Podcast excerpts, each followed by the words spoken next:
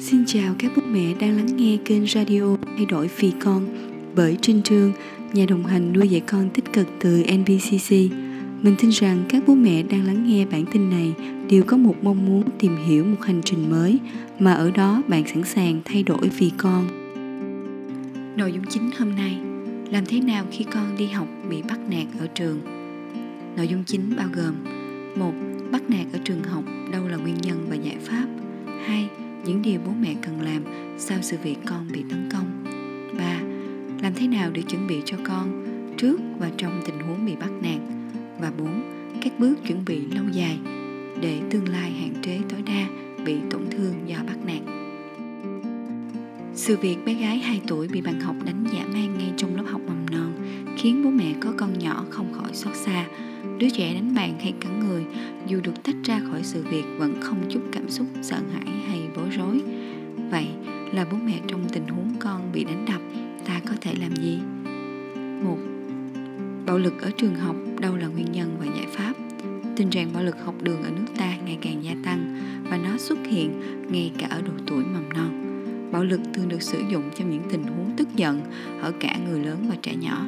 Đặc biệt, những đứa trẻ được nuôi dạy bằng đòn roi, vũ lực có nguy cơ cao sử dụng điều này với người xung quanh. Một đứa trẻ có hành vi như vậy hẳn phải có lý do từ việc nuôi dưỡng trong gia đình. Hành vi này mang lại cảm giác thỏa mãn, quyền lực kiểm soát mạnh mẽ. Việc đánh người có thể là sự bộc phát và giải tỏa cảm xúc tức tối đè nén trong lòng. Tuy nhiên, trẻ không được hướng dẫn đúng đắn sẽ tiếp tục sử dụng mô thức cũ được thấy và được đối xử quá khó để trẻ cưỡng lại việc sử dụng sức mạnh của mình để tấn công người khác đó có thể là những gì mà trẻ được thấy mỗi ngày được nghe từ trong gia đình hoặc chứng kiến từ hàng xóm, thậm chí các chương trình truyền hình bạo lực hay youtube. Vậy là bố mẹ, ta có thể làm gì để giúp con trong tình huống này? Những điều bố mẹ cần làm sau sự việc con bị tấn công. Đó là, đầu tiên, chăm sóc và yêu thương đứa trẻ, đảm bảo con hiểu rằng đây không phải là lỗi của mình. Nếu trường hợp nặng như trong clip, bố mẹ cần đưa con tới bệnh viện để thực hiện việc thăm khám tổng quát để đảm bảo rằng trẻ không bị chấn thương não, vùng bụng, cơ xương hay khả năng vận động. Đặc biệt là việc chăm sóc tâm lý cho trẻ và thậm chí là bố mẹ. Việc đứa trẻ bị đánh đau cơ thể, ngoài việc thăm khám, từ thể chất bác sĩ, bố mẹ cần dành thời gian ôm ấp, chăm sóc tổn thương tinh thần cho con. Hãy tâm sự với con, vỗ về con để con biết rằng bố mẹ ở đó để giúp con. Có thể con sẽ hoảng sợ khi đến trường hay phải đối diện với người bạn đã tấn công mình.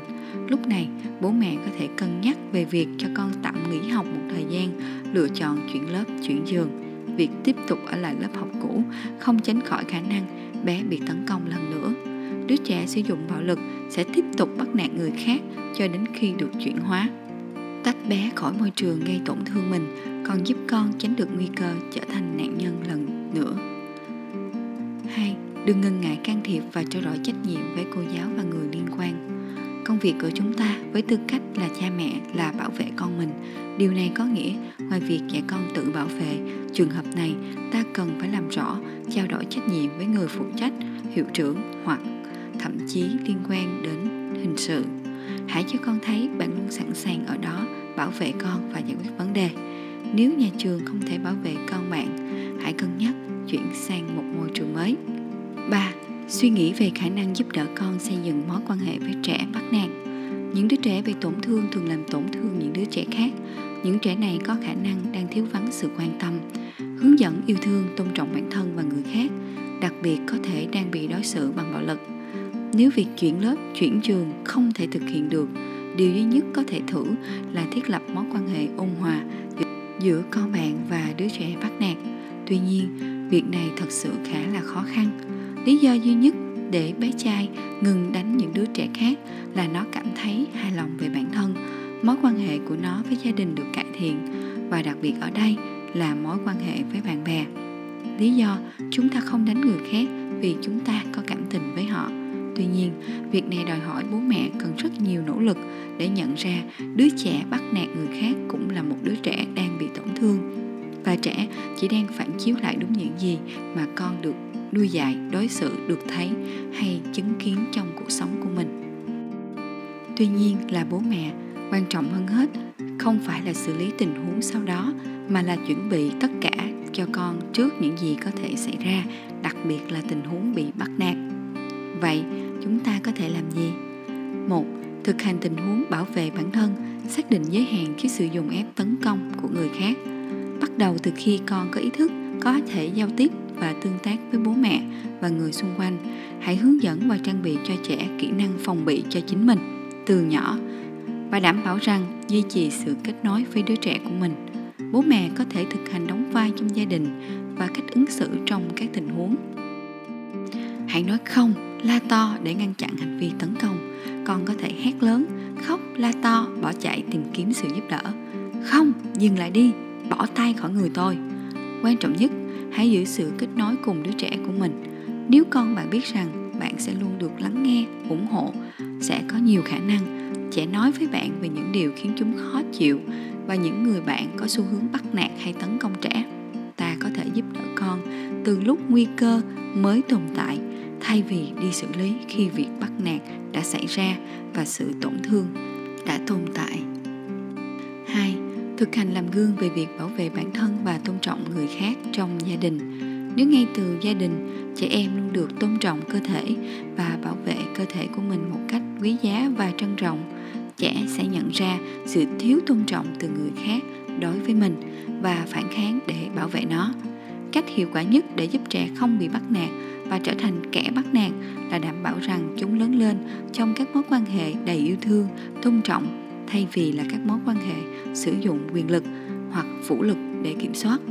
Trong gia đình, bố mẹ hãy thực hành việc tôn trọng cơ thể của nhau, lên tiếng bảo vệ và tìm kiếm sự giúp đỡ nếu có đánh đập hay xúc phạm. Đứa trẻ cần nhìn thấy tấm gương trong việc bố mẹ bảo vệ sự an toàn của chính bố mẹ. Và 4 các bước chuẩn bị lâu dài cho tương lai để trẻ hạn chế tối đa bị tổn thương do bắt nạt. Khi trẻ bắt đầu lớn dần lên và bước vào những môi trường to lớn hơn ở các trường học, thì kỹ năng phòng chống bị tấn công hay bắt nạt lại hết sức quan trọng và chúng ta cần giúp trẻ có thêm sự tự tin để đối diện với các tình huống khó khăn trong cuộc sống, đặc biệt với những người có nhiều sức mạnh hơn mình và quyền lực hơn mình. Đó là, một, chuẩn bị tạo môi trường an toàn luôn là nơi đáng tin cậy để trẻ tìm về, tìm kiếm sự giúp đỡ ngay khi cảm thấy sự đe dọa đến chính mình thông báo nguy cơ bị bắt nạt cho người có khả năng giúp đỡ như bố mẹ thầy cô cảnh sát 2. Tăng cường sức khỏe và kỹ năng phòng vệ cho trẻ bằng việc rèn luyện thể chất, học võ hay tăng khả năng phản ứng trước các tình huống bị tấn công. 3 xây dựng các mối quan hệ lành mạnh tốt đẹp với bạn bè và có sự hỗ trợ vững vàng từ cả gia đình lẫn bạn bè 4. Xây dựng trí thông minh cảm xúc để quan sát người bắt nạt từ đó ra quyết định cho bản thân quan trọng nhất là giá trị an toàn và 5.